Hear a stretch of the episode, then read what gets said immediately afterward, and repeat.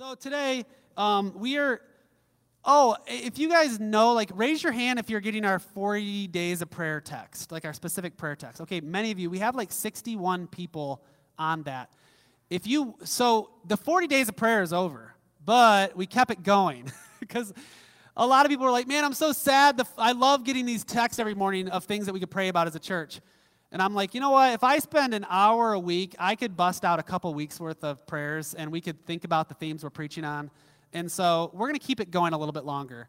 And we're going to still, and we're also going to use that as a prayer chain. So if somebody is like, there's a prayer emergency, we'll text it out to that group. So if you want to be added to that prayer text, let me know after service and I'll show you how to get signed up for that as well. Um, so that, that's really good. But we're taking a break from the 40 Days of Prayer series and we are, um, today I really want to take today specifically to talk about tithing, all right? Because tithing is one of those things where we, we talk about in every service, like, hey, there's a box in the back, drop off your tithe. But we as a church want to make sure we're teaching tithing. We're, we're talking about what does it mean to tithe? Where do we get this from? Um, you know, and, and, what that means. Um, so we're going to talk about tithing. And part of it is in 2 Corinthians chapter 8, verse 7, you know, Paul asked the people that they would excel in giving. He says, But since you excel in everything, in faith, in speech, in knowledge, in complete earnestness, and in the love we have kindled in you, see also that you excel in the grace of giving. And so he wanted the people to be generous, and he wanted the people to be a giving people. And so it's important that we talk about this. And, and, and churches don't shy away from that. We do this in a godly way. Um, but you know, the elephant in the room is is churches talking about money can be very painful for some people in here. You know, for, for a variety of reasons. And I understand that. I you know, I preached on tithing many times, and I get many people with maybe past church hurts where like an elder of the church called him up and said, Hey, why aren't you giving? You know, or maybe somebody said, Hey, you know, I don't have any record of you giving. Why aren't you giving? And maybe they were giving in cash or in other ways or who knows what. But churches have maybe caused hurt there in the past, and different churches have different methods of how they approach giving. Um, I'll say for me, um, as the lead pastor here, like I don't know what people give. I don't see your giving statements, um, and I don't get involved in that. And um, I really don't get involved in any of the money at the church. We have a treasurer that does that with the bill writing. I just see what's coming in and what's going out. But you specifically, I don't know what you give. Um, and, and I won't look at that and judge you. So please know that that's my heart, not to um, look up what each one of you give and then judge you for it, because that's not what Jesus would want. And from the Bible, we know the widow who gave one mite, which was like one penny, gave more than all the Pharisees who were giving, you know, hundreds and hundreds of dollars. Her penny was more than their offering because it was in proportion to what she had. And she was giving out of, you know, the, the little she had. So I don't look at that or make judgments based on that. But I want us to, to teach tithing because I believe it's so important. Because money is tied to our hearts. You know, money is tied to our hearts, and, and it's very much a trust thing between us and God. And if you want to see what people love and what, what's your passions in life, let me look at your checkbook. If it's dirt bike racing, I'm going to see that reflected in your checkbook. If it's golf, I'm going to see that reflected in your checkbook. If it's just family time, you know, I'm going to see a bunch of trips to Chuck E. Cheese and Disney in your checkbook. You know, like we're going to see what's important to you is based on what your heart. And the Bible says, where your treasure is, what? There your heart is. Where your treasure is, like where your money is, that's where your heart's going to be. And then it followed up by saying, make sure you're storing up treasures in heaven. Make sure you're storing up treasures in heaven by sharing the gospel and the good deeds you do.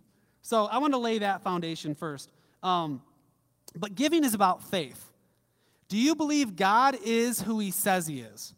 Do you believe he will provide for your every need? Do you believe that he feeds the birds of the air every day and makes sure that they have full bellies and that he, us, the children of God, he's going to make sure his children are fed too? Do you believe God is who he says he is and he will provide for you? And he'll be faithful to make sure all your needs are met.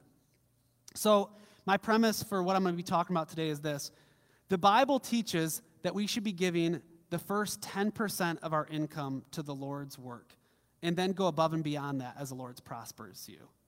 The Bible teaches that we should be giving the first 10% of our income to the Lord's work and then go above and beyond that as the Lord prospers you. Prospers you. Um, so, my hope is, is that every adult or everybody who has any income coming in will be faithful with that income to the Lord. Um, that's my hope. Um, I don't believe that we are 100% there yet, but that's my hope.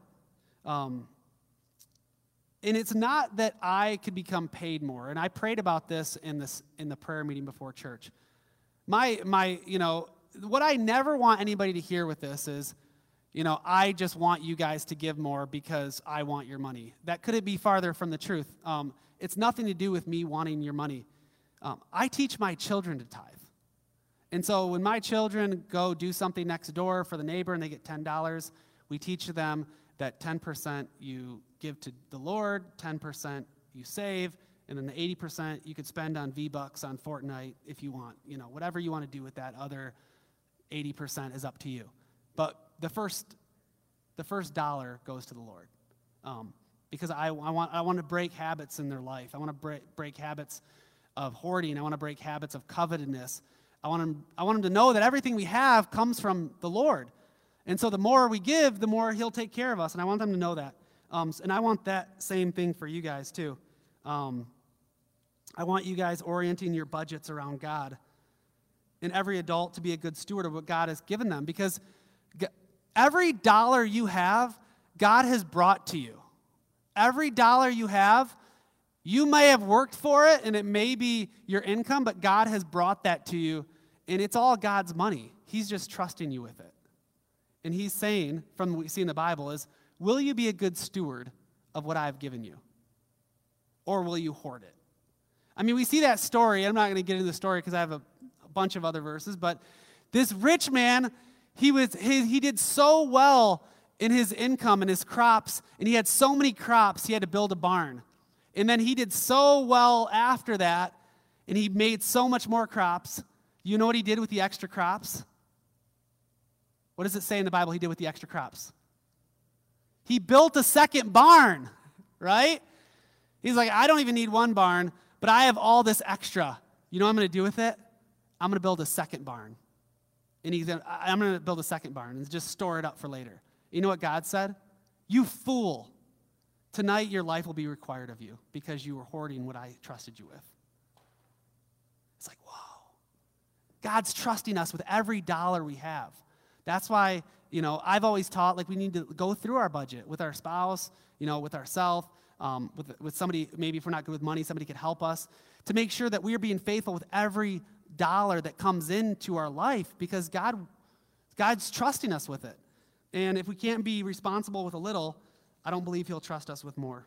Um, so, so that's my premise trusting God fully with every dollar we have. Um, so, where does tithing come from?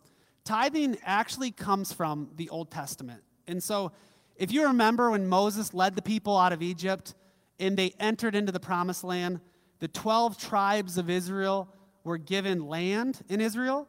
So you had this tribe taking over this portion, this tribe taking over this portion. But there was one tribe that didn't get any land. Does anybody remember the name of that tribe? Yeah, the Levites. The Levites weren't given any land. They weren't given any land because they were, in, they were the priestly tribe and they were to oversee the worship of God. And so they weren't given any land, but the people were asked to give a tithe of all their income to the Levites. And so the people would tithe, and literally it says 10% of all your income was given to the Levites. And they would live off the tithes. Um, that was how they made money. And that's, they didn't farm, they didn't do anything. They, they, they led the covenantal religious system of that era, and they lived off the people's tithes. And that was good. And so that begs the question uh, is that how we are support how we are supposed to support our church today? Is that how we're supposed to support the religious system of today? Because we know the old law is done, now we have a new covenant in Jesus' blood. Is that how we're supposed to support it today? Well, the New Testament teaches, um, first of all, that pastors should be supported.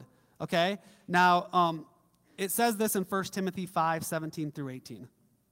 It says this Let the elders who rule be considered worthy of double honor, especially those who labor in preaching and teaching. For the scripture says, You shall not muzzle an ox when it treads out the grain, and the laborer deserves his wages. So we know that Paul thought that the pastors or elders um, should be paid if they have given their lives to the gospel. And that's not a foreign concept, that's just what the Bible teaches. If these guys are preaching and teaching and they're devoting their time to the church, they should be paid. And so uh, they should be able to eat and provide. And so that's really what a lot of churches around us do. Um, some churches have pastors that are bivocational, which means they might work part time and the church might pay them part time and you know they're paid their time. I'm so thankful that Jericho Road Church can pay me to be here full time and and I could work on my sermon and I can minister to the people and lead classes and train people and and I am so grateful for that. And we see that there's a premise for that in the Bible. Um, because it says, you know, they should be paid. So Paul also taught that the people in the church should be giving financially. Okay? So we see that in 2 Corinthians 9 7. It says this Each one must give as he has decided in his heart, not reluctantly or under compulsion, for God loves a what? Yeah, cheerful giver. So it's saying, you know, God loves a cheerful giver, and each one should give and they should give what they've decided in their heart, not because of compulsion, which means the pastor calling you up and being like, hey, I don't see you giving anything this year. You really need to, or you're in trouble. Um, no, it doesn't say that. It just says you should give what you decide in your heart and you should give cheerfully. Um, giving is not an option for God's people, okay? It's not like you can like and I, I believe it's not like we could choose to give or we could choose not to give. I believe he's asking all of god's people to give.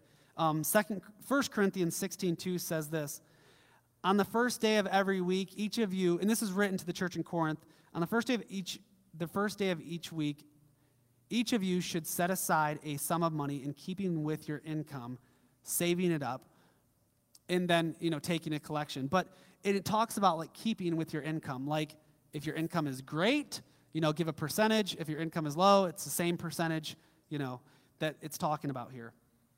So it's clear these three things from what we just read. The church should have a collection. The people of the church should be giving in proportion of their income, and they shouldn't be doing it reluctantly, but they should be doing it cheerfully. And that's what we see for God's people. And that's sort of my premise. So it goes back to does it need to be 10%? Does it need to be a tithe? Like, tithe means 10% whenever we say that, but does it need to be 10%? And my answer is yes. I, I believe that we should strive to go there and we should strive to go beyond that. I don't think our generosity should stop at 10%. And I don't think God wants that for his people, and I'll explain that in a second. Um, um, the tithe was required by the old law, the old covenant. And the Bible says we are in a new covenant. And there's no reason to believe that tithing stopped with the old, the old covenant. So Romans 7 4 talks about the, the, the law. It says this You also have died to the law through the body of Christ, so that you might belong to another, to him who is raised from the dead, in order that we may bear fruit for God. We are released from the law, having died to that which held us captive, so that we serve in the new way of the Spirit and not the old way of the written code. And so now we belong to, as the Bible says, not the old Mosaic law, but the new covenantal law of Jesus. The new law. And so we have this new covenant in his blood, a better covenant, a greater covenant, and this new covenant is a better promise, right? This new covenant is a better promise, and everything is greater in Christ. Why wouldn't our giving be greater? Why, if everything is greater, and every promise is greater, why wouldn't our giving be greater? Why would we go back and say it's actually less than what it was in the Old Testament? The church should be less generous than they were back then. Um, and the other thing that I go back to, you know, if, if people are asking, hey, what's the, what's the least amount I can be generous with and God still be happy with me? That has got to be like the worst question. Like if you're like, that's like that dating couple asking, like, how far is too far? And I'm okay. right? What's the farthest I can go with my girlfriend and still not be sinning? Okay, you know, like that's not always the best question.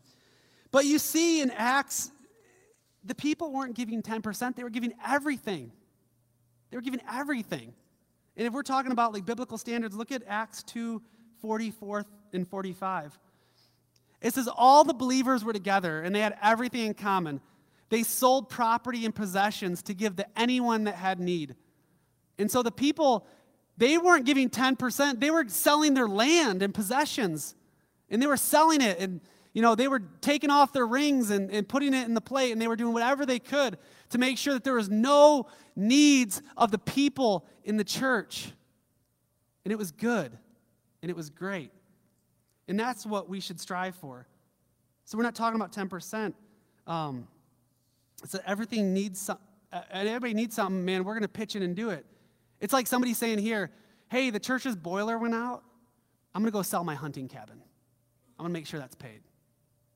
Like, could you imagine what that would be like? Hey, uh, this guy over here is about to lose his house because he lost his job because of an injury. I'm going to go sell my boat, and this guy over here is going to sell his hunting cabin, and we're going to make sure his house is paid off because that's what the church does. Do you see that generosity in the church today?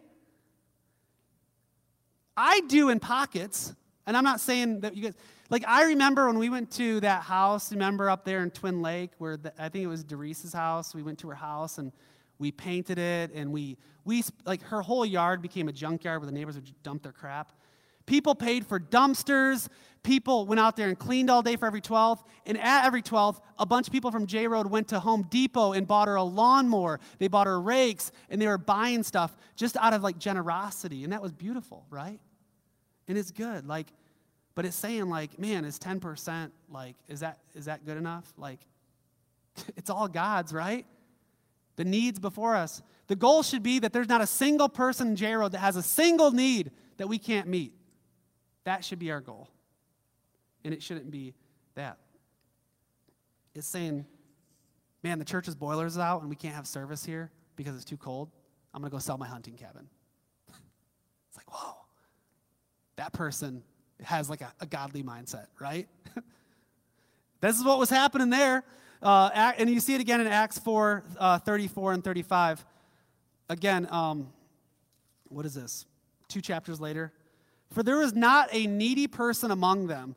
For all who were owners of land and houses would sell them and bring the proceeds and the sales and lay them at the apostles' feet, and they would be distributed as each one had need.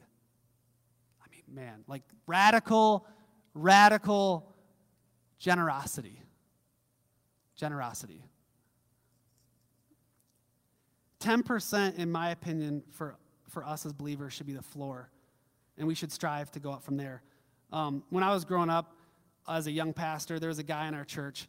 Um, I won't say his name because maybe he's watching online, and now with the internet, everything I said is saved somewhere. So um, he was telling me about his giving, and this guy wasn't a wealthy man by any means. And I think sometimes if you hear this, you hear, if I'm if I become wealthy someday, I will give. And that is not true. That is not true. I started tithing before I when I was living in my mom's basement before I got married. you know, like and then when I got married, my wife and I said, no, we can't afford this big of a house because 10% of our, both of our income goes to the church. Like we said that, but that, and that determined the type of car we got, the type of house we got, the type of debt we'd go into. It all filtered through are we giving God what is deserved him first, or are we hoarding? And so that's how like we made all our decisions starting off.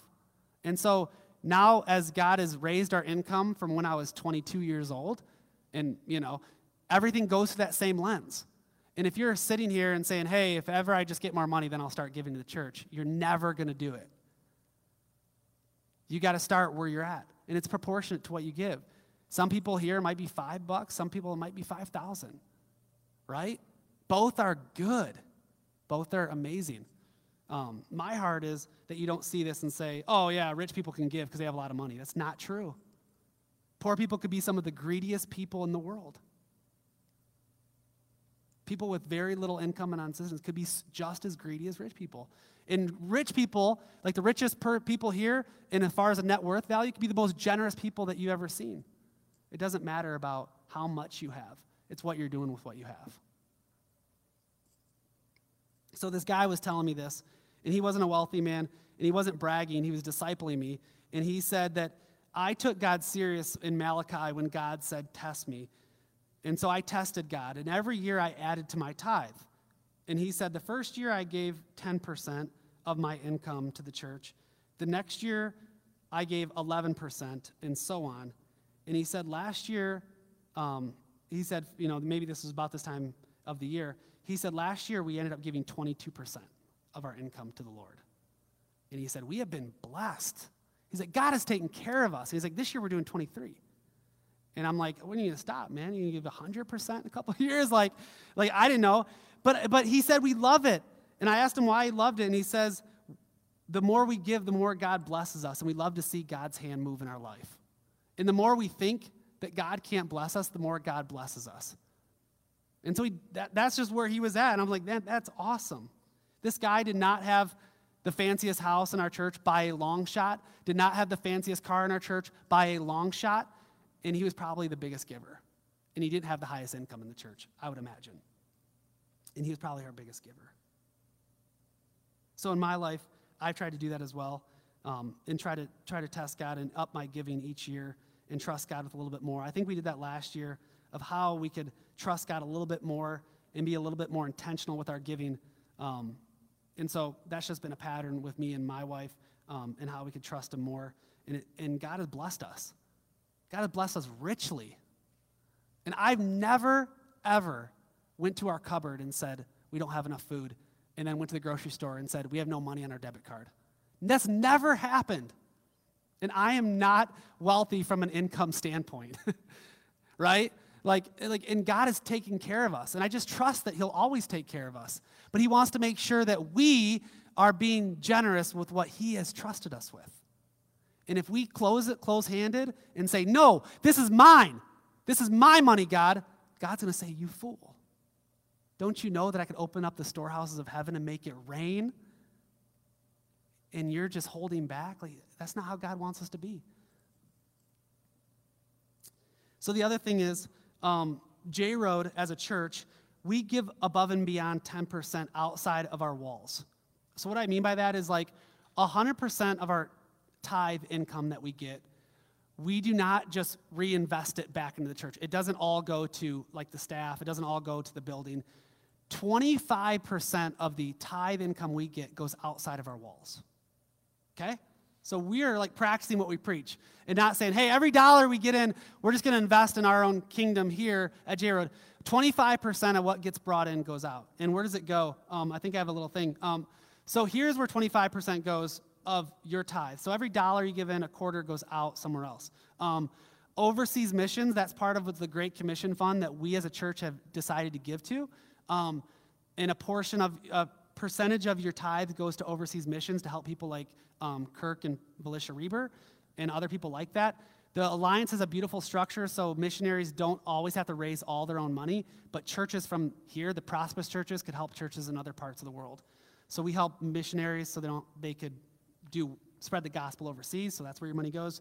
Um, a percentage of our annual budget is designated to every 12th, which we have funds. So if you guys have a project idea that you're like, hey, we need about $400 for this project, we have money for that, and we will give it to you. But fill out a form back there and give it to Pastor Michael, okay? Um, so we don't benefit, like the church isn't benefiting from this. Like our physical church isn't, but the church as a kingdom is totally. Um, church planting, um, Pastor Michael's church, Roots Church, um, a big percentage of our budget is going to seeing this church planted. And, um, you know, and from a earthly perspective, again, we benefit nothing from that as a church. We're giving, we're telling him he could take as many people as he wants that feel called to go to another church and see a new movement started. We want him, his church, to get started and reach people that we will probably won't reach in a different part of the city that we're not reaching. But from a kingdom perspective, we are all winning. Do you understand? Like we're all winning. Um, and so a good portion goes to church planting so we could send Michael and his church out. Um, we have a benevolence fund to help the needs of our community. So if any of you have a need, we can go to the elders and request money, and they've been super generous with this benevolent fund. So we can help you with that. Um, and then we have denomination expenses, which we belong to the Christian and Missionary Alliance. And so when you see Justin at every 12th, you can say, hey, a portion of my tithe dollars goes to paying your salary, buddy. Um, but uh, so our denomination expenses, like we have a district superintendent that oversees all of our churches, and our denomination is like a pastor to us pastors. So Justin, Pastor Justin, and Pastor Thomas George of our district, like we pay, like all the churches help pay for them as well. So 25% of our of your tithe that comes in goes out and doesn't stay here. Um, so we, the church in general, I believe, doesn't have a hoarder mentality. Um, and we, we try to be as generous as possible. So now what? Um, from here, I want each one of you to decide in your own heart what to give, not reluctantly or under compulsion, but cheerfully. And set a percentage of your income to give, and give intentionally. If you make $100 a week, give 10 bucks back to the church if you can. If you can't, see what type of debt you can get out of so you can be generous. Okay? Maybe instead of getting a Lexus next time, like maybe you get like a uh, like Oldsmobile with like 150,000 miles, because both are going to get you to point A to point B. But you're not going to be so strapped you can never give, right? And, and you're not going to be so strapped in those areas. And, and if anybody here gives casually, like, hey, if I have like money on me, I'll throw something in if I don't, like that's not how God wants us to live either. Intentionally sit down, set aside, determine a portion to give to keeping with your income, and give on a regular basis. Again, I do this with my sons. It's not because I want the church to have their dollar that they earned. It's not. I don't sometimes it's 50 cents. I don't I don't do it because I want their quarter or the church needs their money. I don't want them to be slaves to this. I don't want my children growing up to be slaves to this. And so many of us are slaves to this. And we sacrifice our family time, and we sacrifice our marriages, and we sacrifice our kids because we get a few more of these in our pocket. And we realize the few more that go in, it goes out just as fast as we came in. And when we leave, we can't take this with us. Like, I want my kids to understand that. That we have two types of treasures. We could store up these, which are going to be gone in 100 years when we die, or we could save up in heaven where we go up to heaven and we have an inheritance where moth and rust can't destroy. And that's where I want my kids' hearts to be, not tied to this. And so we talk about this. Hey, you just earned 10 bucks today. Here, go, you know, I'll help you break that. You put a dollar in the giving jar, and then you take a dollar to church and give. And I want my kids to not be covetous with their money. I do not want them to be hoarders. I do not want them to be always chasing that next dollar in life and miss what's most important in life. Does that make sense? And I want the same for you guys. I want the same for you guys. Um, God says, "Test me." In Malachi 3:10 it says this. Bring the whole tithe into the storehouse, that there may be food in my house. Test me in this, says the Lord Almighty, and see that I'll not throw open the floodgates of heaven and pour out so many blessings that there'll not be room enough for you to store it. And saying, man, if like this is the only time in the Bible God says, test me. And that's where I told you about that gentleman at my church was telling me, he's like, man, I upped my tithe and I was testing God, and the more I tested him, the more he blessed us. And in the New Testament, Jesus says this he says, the more in the proportion that you give, it'll be t- returned to you, pressed down, shaken together. Um, uh, that next verse here in, in Luke chapter 6, it says this, and this is an analogy of like grain. If you take grain in a basket, if you just pour grain in a basket, it'll be kind of fluffy. But if you shake it down and press it down, you can get a lot more grain in that basket, right? And so he's saying, do not judge, you'll not be judged. Do not condemn, you'll not be condemned. Forgive, and you'll be forgiven. And then he talks about giving. He says, Give, and it will be given to you. A, in a good measure, pressed down, shaken together, running over, will be poured into your lap. The basket's pouring over in your lap. For with the measure you use, it will be measured to you. My grandpa always said, when I throw money out, it comes back double. I don't know if he was if he meant that, if that was experience, but he said, man, when I've realized, when I've seen myself being general, generous, it comes back double. And I have taken this to believe that God sees the measure to which you give, and he will return it back in the same proportion that you give. So if you want to be blessed richly, give richly. If you want to be, if you like, he'll give back to the gener- to your generosity. And he says, test me in this. So my plea for the church is to strive and figure out how to give at least 10% of your income to the Lord's work and go beyond that as the Lord prospers you. As I said, I'm not asking you to sell your hunting cabin so you could like pay for the church's new boiler. Um, if God leads you to that, then that's between you and Him. I'm not going to say nothing about that, but um, some of us might need to sell our vehicle that we went into a crazy, stupid amount of debt for so we could actually be a little bit generous in our lives. Does that make sense? Nobody told you to go out and get an $800 a month car payment when you're only making $20,000 a year. It's just not, the money doesn't add up. We have awesome financial guys that have done uh, Dave Ramsey courses that can help you figure out your finances, right? And so there's people out there to do that. And so maybe some of us have to make some hard choices so we could actually um, be generous with what God has given us. And not every dollar just goes to debt.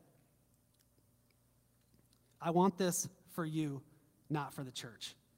I do not, I'm not saying this so at the end of the year our, we make budget. God is always taking care of Jericho Road Church. I want this for you. I literally want this for you because I love you. And I same way for my sons is I don't want there to be anybody tied down to this. And that's why I preach this. And we could test God. And the last one I want to read is Acts 4:34. It says uh, again, and there was not a needy person among them. Let me tell you this. Um, I've been on the elder board here at J Road since 2016. To the best of my knowledge, we have never turned somebody away that have come to us for benevolence. Like a J, especially if they're in our church body. If they're in our church body and they are a regular part of our church, we have I don't think we've ever turned somebody away. We've paid uh, for heating bills where people got they got really far behind on their gas bill. Um, we paid for medical bills. We paid for car payments because people got in trouble and they were behind and they needed their car to get to work. We paid for people's uh, house rehab projects. We have never turned people away. And my hope is that we never, ever have to for legitimate needs. Not saying you went to the casino and blew half your money and, you know, we'll help you, but we'll help you get on the right track. But my hope is that we never, ever have to turn somebody away at this church. And on a Sunday, we could say, hey, does anybody have any financial need right now that's really weighing you down? Come see us after church and we'll take care of that. If, it's, if it makes sense and the elders approve. Does that make sense? And that's my hope. Like, I want us to be there where this says, man, there was not a needy person among them. And that's my hope for us. Imagine if we could renovate somebody's moldy bathroom and we could say, hey, this isn't even ever 12th project because we're going to screw up your bathroom, but we're going to hire this contractor and we're going to pay four grand for them to redo your bathroom so you don't have to have mold anymore. Um, pay off your medical bills. You know, some of us, you know, are still paying off a medical bill from five years ago. And if it was such a burden, the church could help pay for some of that stuff and mortgages and rents. If somebody wanted to adopt a child, how beautiful would that be? Because adoption could cost $30,000 if the church said, hey, we're going to cover that expense because J Road is so freaking generous. We're going to pay for that. And that's my hope as a church, is that we have so much at the end of the year that we could just put extra in benevolence for when these needs arrive. Okay. I'm going to pray. But last of all is because if I tie this back to the gospel, is that everything we do is looking forward to that day in heaven when we leave this earth and we step into heaven. That's why I do everything I do. That's why we share the gospel is so people could be saved and experience the goodness of God and experience his salvation. And that's how we should live our lives. Is that again, this is very temporary. This is very temporary. We cannot take this with us when we go. And the only thing that will be held against us is what did we do with what God has trusted with us? How did we use this? Was there needs among us that didn't get met because our people were so cash strapped that we couldn't do it? And I want us to look forward to the treasures we lay up for heaven not just the treasures that we have here on earth, because the treasures here on earth are very temporary. Let me pray. God, we love you and we worship you. And um, God, we know this is so important. Your Bible says that a man cannot have two masters. He'll either serve one and hate the other, and man cannot serve both God and money.